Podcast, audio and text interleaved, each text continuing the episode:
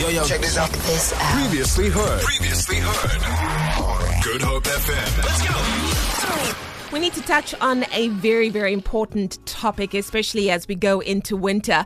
Um, and this is usually a time where we pack on the kilos. You know, we've been doing that. Uh, we are trying our best to flatten the curve, but so many of us been have been fattening the curves as well. That's kind of what happens during the winter months. So, joining me on the line, Dr. Riekie Smit, an aesthetic medicine practitioner from Pretoria, with a very special interest in weight management. Dr. Smit, welcome to Good Hope FM. Good afternoon. Yes, hello. How are you?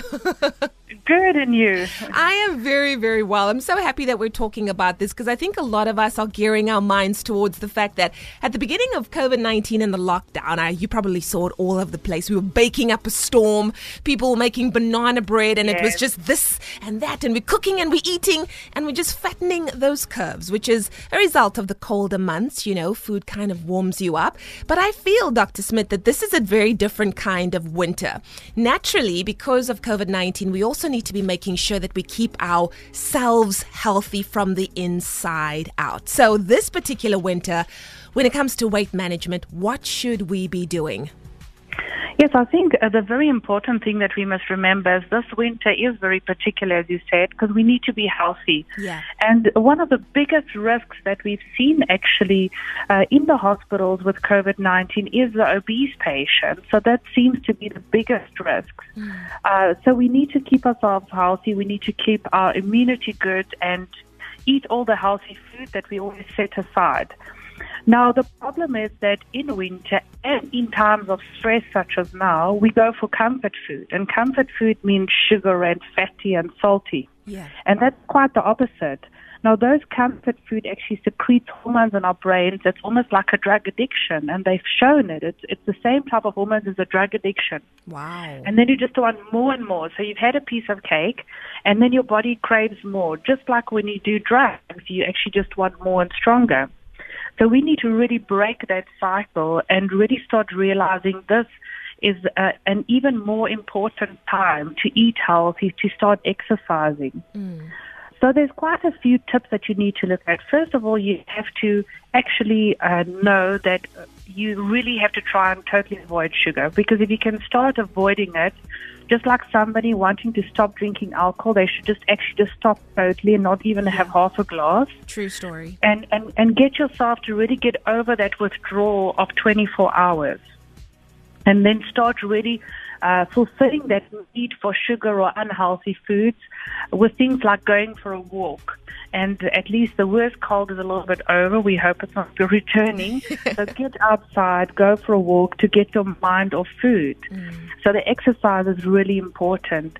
And then uh, what I, I give to my patients, which is really nice, is uh, I give them a diet that's been worked out by a dietitian on the I Live Light program. Uh, so it's ilivelight.co.za, which is quite open to public. And you can get some really nice tips on what to eat and what is healthy.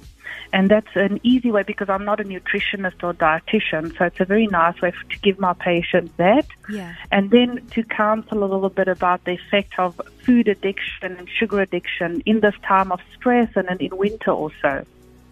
You know, this this is also a time winter. You, you've heard that term called winter blues, which means that most people have like a lower mood because of winter, Yes. and and what we eat, uh, as well as exercising, can really change that around. I think a lot of people don't know the value of good health. Getting rid of those rich foods, it really boosts your mood so much, and we could use that now more than ever.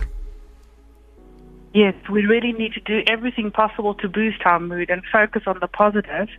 And unfortunately, sugar does quite the opposite. You get Yeah. that sugar high immediately mm-hmm. after, and then you get that terrible slump that really secretes all the bad hormones and actually makes you more negative.